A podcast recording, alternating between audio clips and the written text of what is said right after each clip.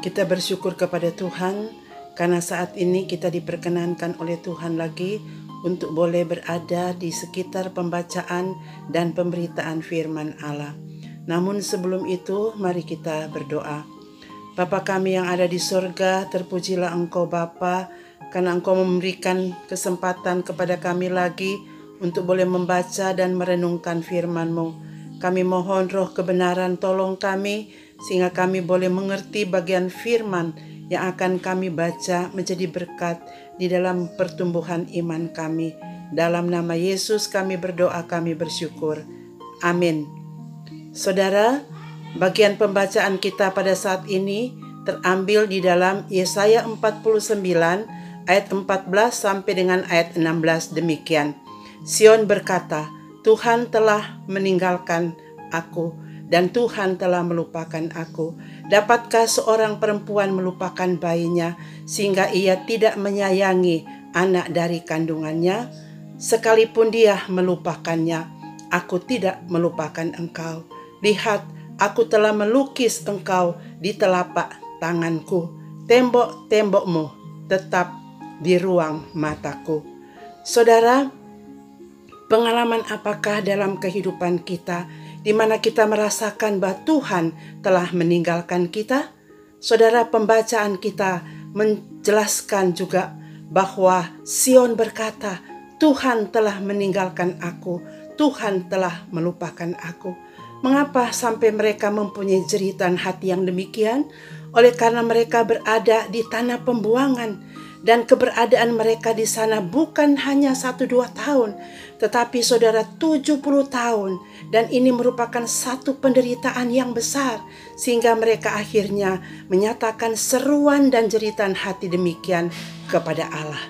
Namun saudara, di tengah-tengah jeritan yang seperti itu bukan Allah tidak peduli, tetapi justru Allah memberikan jawaban dalam ayat yang ke-15 dan ayat yang ke-16 bahwa kalau seorang wanita yang mempunyai bayi, saudara, melupakan Allah memperbandingkan dengan dirinya bahwa Allah tidak melupakan mereka. Saudara, bahkan Allah menyatakan bahwa mereka telah dilukis di telapak tangan Tuhan. Itu apa artinya, saudara? itu berarti bahwa di tengah-tengah pembuangan bukan berarti Allah membiarkan mereka, Allah meninggalkan mereka, tetapi di tengah-tengah pembuangan itu Allah juga bersama-sama dengan mereka, Allah memperhatikan mereka, Allah mengawasi mereka, Allah mengontrol mereka. Seberapa berat pergumulan dan penderitaan mereka, tetap Allah tidak meninggalkan dan membiarkan mereka. Saudara, kita diperkenankan Tuhan lagi. Boleh hidup sekarang ini. Dan itu berarti saudara bukan kita bebas dari penderitaan. Tetapi di mana ada hidup maka di sana pasti ada kesulitan ada air mata ada kematian ada penyakit saudara. Memang saudara hidup dan penderitaan bagaikan sebuah mata uang yang mempunyai dua sisi yang tidak terpisahkan. Saudara, hidup kita memang anugerah Tuhan, tetapi bukan berarti kita bebas dari permasalahan kehidupan ini. Tetapi di tengah-tengah situasi itu kita pun makin merasakan bahwa Allah telah meninggalkan kami, Allah telah membiarkan kami.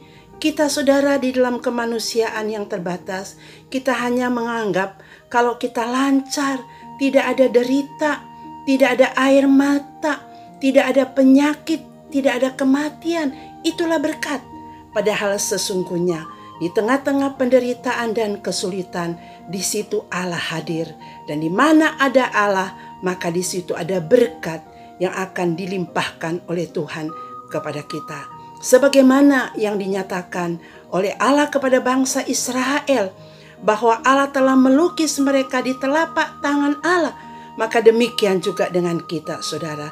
Di tengah-tengah kesulitan yang kita alami, tetap Allah ada di sana. Di tengah-tengah air mata berlinang, tetap Allah di sana untuk menghapus air mata kita, memberikan kekuatan, memberikan penghiburan kepada kita. Karena apa, saudara? Karena Allah telah melukis kita sebagai orang-orang percaya kepada Kristus di telapak tangannya.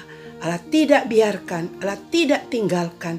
Karena itu saudara, jangan kita tenggelam dengan apa yang kita alami, yang membawa kita derita, yang membawa kita sedih, yang membawa kita penuh dengan pergumulan. Tetapi ingat, ada tangan Allah di mana kita telah dilukis di telapak tangannya. Allah menggenggam kita. Karena itu, mari kita tetap bersetia kepada Tuhan, tetap beriman kepada Tuhan, tetap mengiring Tuhan dengan sungguh-sungguh karena Allah turut bekerja dalam segala situasi kehidupan kita. Mari berdoa.